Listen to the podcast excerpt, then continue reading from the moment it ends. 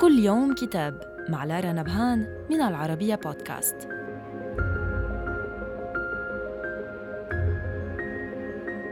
كتابنا اليوم بعنوان أغنية للنرويج للشاعر النرويجي بيورنسترن بيورنسون الذي حصل على جائزة نوبل للآداب بعد تأسيسها بقليل عام 1903 والكتاب ترجمة الكاتب والمترجم المصري ياسر شعبان.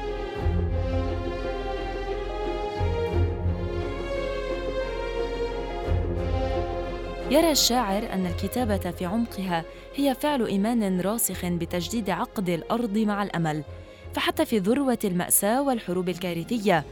وفي ذلك يقول كلما كان العبء الذي يحمله الإنسان فوق كتفيه كبيرا كان عليه أن يكون أكثر قوة ليتمكن من حمله وهكذا لا توجد كلمات لا يصح ذكرها أو فعل أو حدث مرعب يتجاوز قدرات الوصف ما دام المرء ندا لها.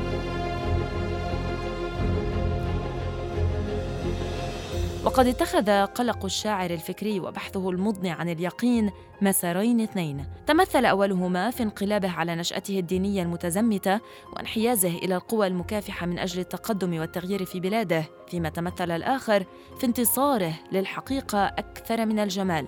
وهو ما تؤكده نصوص الشاعر التي رغم احتفائها بتضاريس بلاده الخلابة لا تتعامل مع الطبيعة بوصفها وجودا منعزلا ومستقلا عن البشر بل بما هي امتداد جسدي وروحي لحياتهم الظامئه إلى الحرية والعدالة وسعادة الإنسان.